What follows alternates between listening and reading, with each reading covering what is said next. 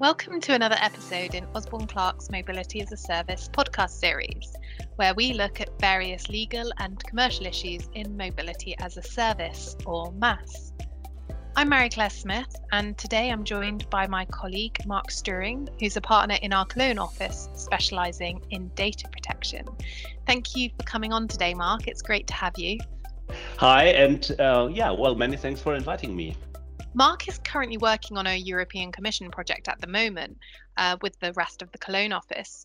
And this project isn't too dissimilar to the European Commission project MyCorridor that Osborne Clarke worked on here in London, looking at various cross border mobility as a service issues.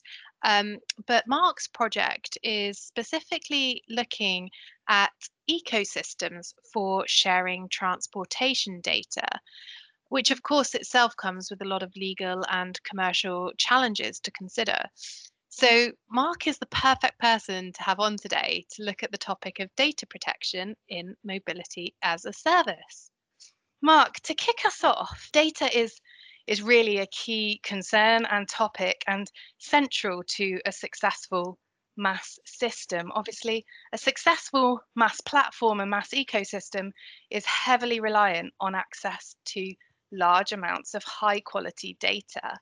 So, as a result of this, there's a lot of value attached to this data. But one misunderstanding that I've certainly picked up on from my experience working with people in the industry in mobility as a service is to do with data ownership. Um, of course, with all this value attached to data, everybody wants to own this data. But what does this actually mean? Can, can you provide some clarity here, Mark?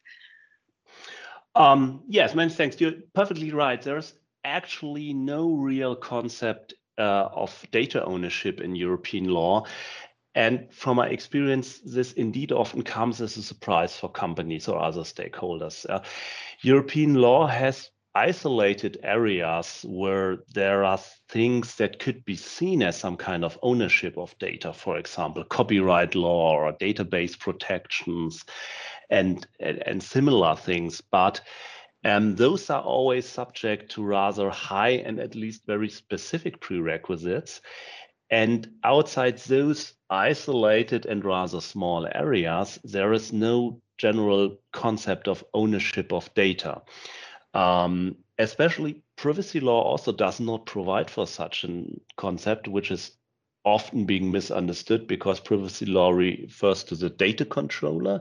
And many companies think this is somehow related to owning the data, but in fact, it's absolutely not.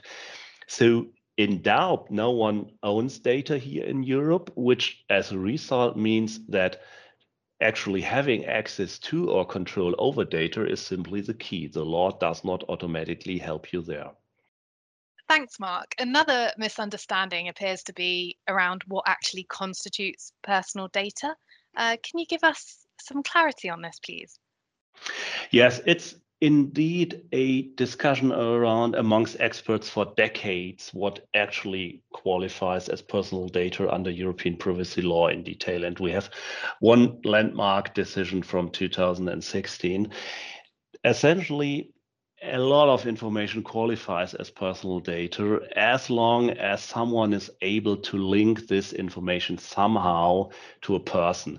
What I see in practice um, when, when advising companies on this is that companies often uh, misunderstands the definition here. My impression is that a lot of companies believe that if there's no name somewhere and, and no face in a picture or something like that, then it's not personal data.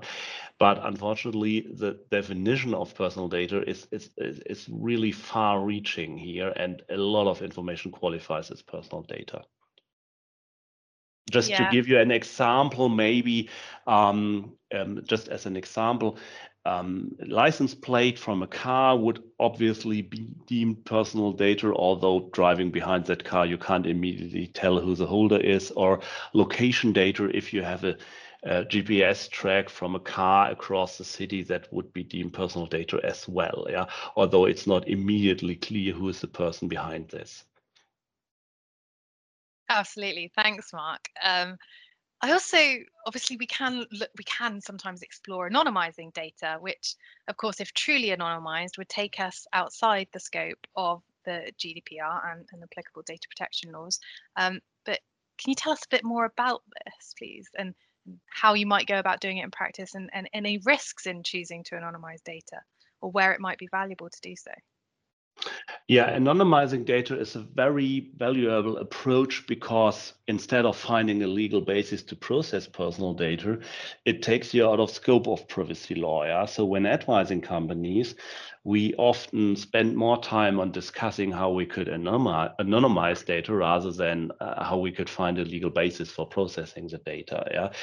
Um, a lot of data can obviously be anonymized easily, especially by aggregating data. So if you're just interested in in learning uh, about uh, road congestion, yeah, you might just need a number yeah? How many cars went down that road during the last 15 minutes or so yeah? You do not need names from individual drivers yeah?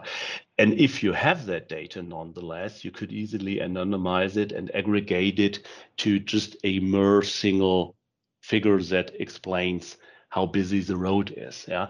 So this would be a scenario where anonymizing data works very well. It depends on the input data and, and your purpose, what you want to use with the information. But we have a lot of scenarios where anonymizing data is not so easy because um, you, you either miss understand the far-reaching scope of privacy law. Yeah, as we've said earlier, just taking names away likely isn't enough in many circumstances or you take more away more information and, and, and thereby then impair the value of the data yeah? So in essence there's a lot of information which is likely be deemed personal data and you can't really anonymize it without impairing its value. Yes thanks mark. I think that's something that definitely needs to be uh, taken into account in, in the MaaS world uh, when looking at how you can protect and uh, yeah use data. Um, and so yeah, it'd be really interesting to get your view, being based in Germany, on um, any issues that you see in cross-border mobility as a service in particular. So the MyCorridor Pro project that we've spoken about um, focused on cross-border mobility as a service, um, and obviously there are a lot of legal and commercial issues to consider. From your point of view, what are the the key concerns from from a data perspective? Yeah, let's start with the UK first, maybe. The UK is unfortunately no longer part of the European Union, which might trigger additional limitations when making personal data available to the UK. But to make a long story short, it looks like we will have a decision in the near future from the European uh, Commission, which is essentially going to say that it makes no difference whether you transfer data within Europe or from Europe to the UK, which would be very good news then for EU UK data transfers. Yeah. Crossed. within the EU, the challenge is that is that privacy law, unfortunately, is not completely harmonized. The idea behind GDPR was to really have one harmonized and one identical privacy law across Europe. Before GDPR, we had different laws in each member state, and with GDPR, there's no one single directly applicable regulation for every member state which is good news for the harmonized market. But unfortunately, there, there are so many opening clauses in GDPR, around 40 or 50, depends on what you define as an opening clause. So there are so many opening clauses in GDPR that every member state, or almost every member state, now enacted their own local law around privacy questions. Those local laws do not really change fundamental principles, but they often um, provide for details in certain areas which make life more complicated for cross-border data transfers. Yeah. Uh, for example, there are relevant differences in the EU when handling employee data, and there are also relevant differences for minimum age for consent. I think just just to end uh, this this episode, um, I think something we really should go into is the lawful grounds for processing under the GDPR. So, obviously, to process personal data, we need to be uh, relying on an appropriate lawful ground. Um, and sometimes consent might be appropriate, but of course, that's not the only option, is it?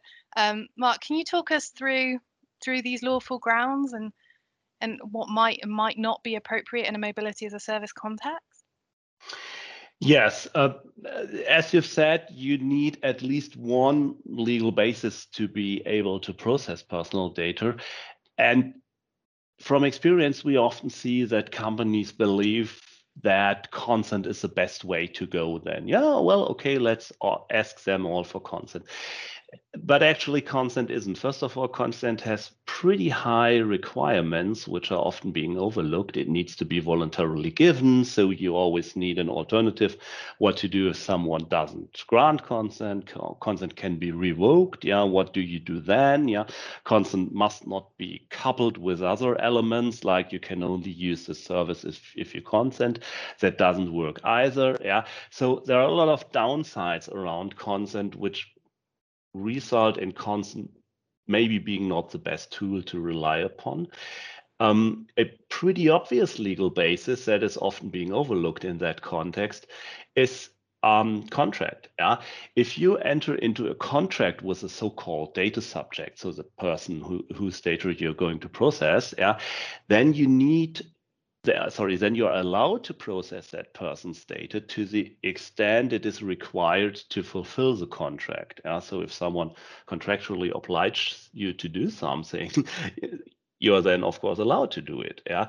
So especially in, in the context which we discuss here, I think that contract might be a very good tool. Another tool is balancing of interest, which essentially is just a mechanism where I um, review my interest in processing the data against the data subject's interest in not having the data processed.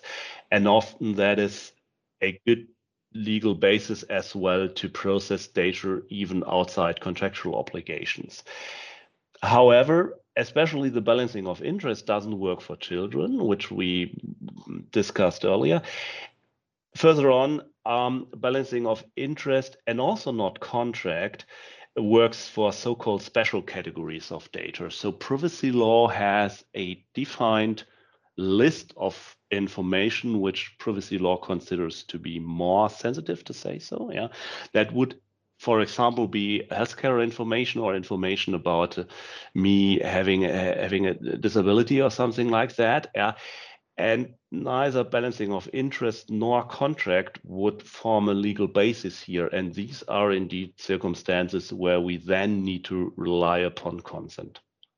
Mm, yeah, and I think that's really quite relevant to mobility as a service in some circumstances, actually, because of course, if you're choosing a mode of transport, you might even directly provide information about perhaps um, physical disabilities or or maybe perhaps disabilities could be inferred through through requests made in relation to those transport modes that you select as a user.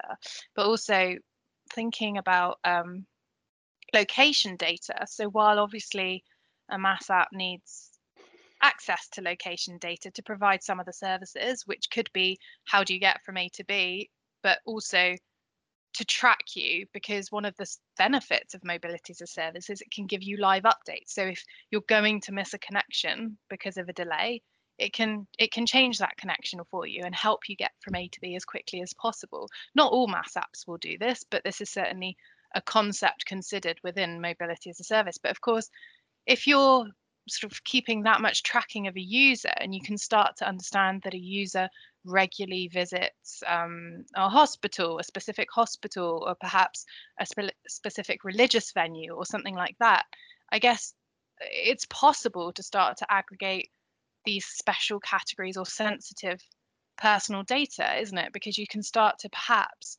infer that a user has specific religious views or specific health problems or um, I mean, do you see that as sort of a potential problem in MaaS where you might need to start looking at, at getting consent to, to access data there?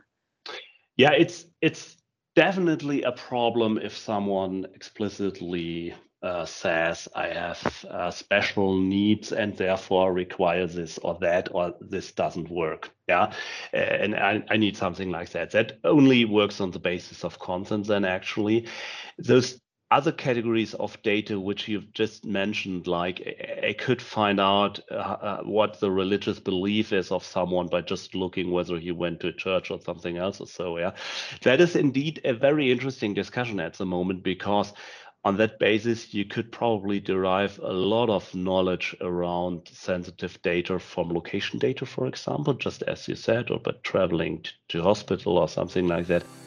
Thank you, Mark. This has been really interesting. And thank you to everyone for listening today. We hope you've enjoyed this episode. As always, if you do have any comments or questions or would like to feature in this podcast series, please do get in touch with us. Thank you.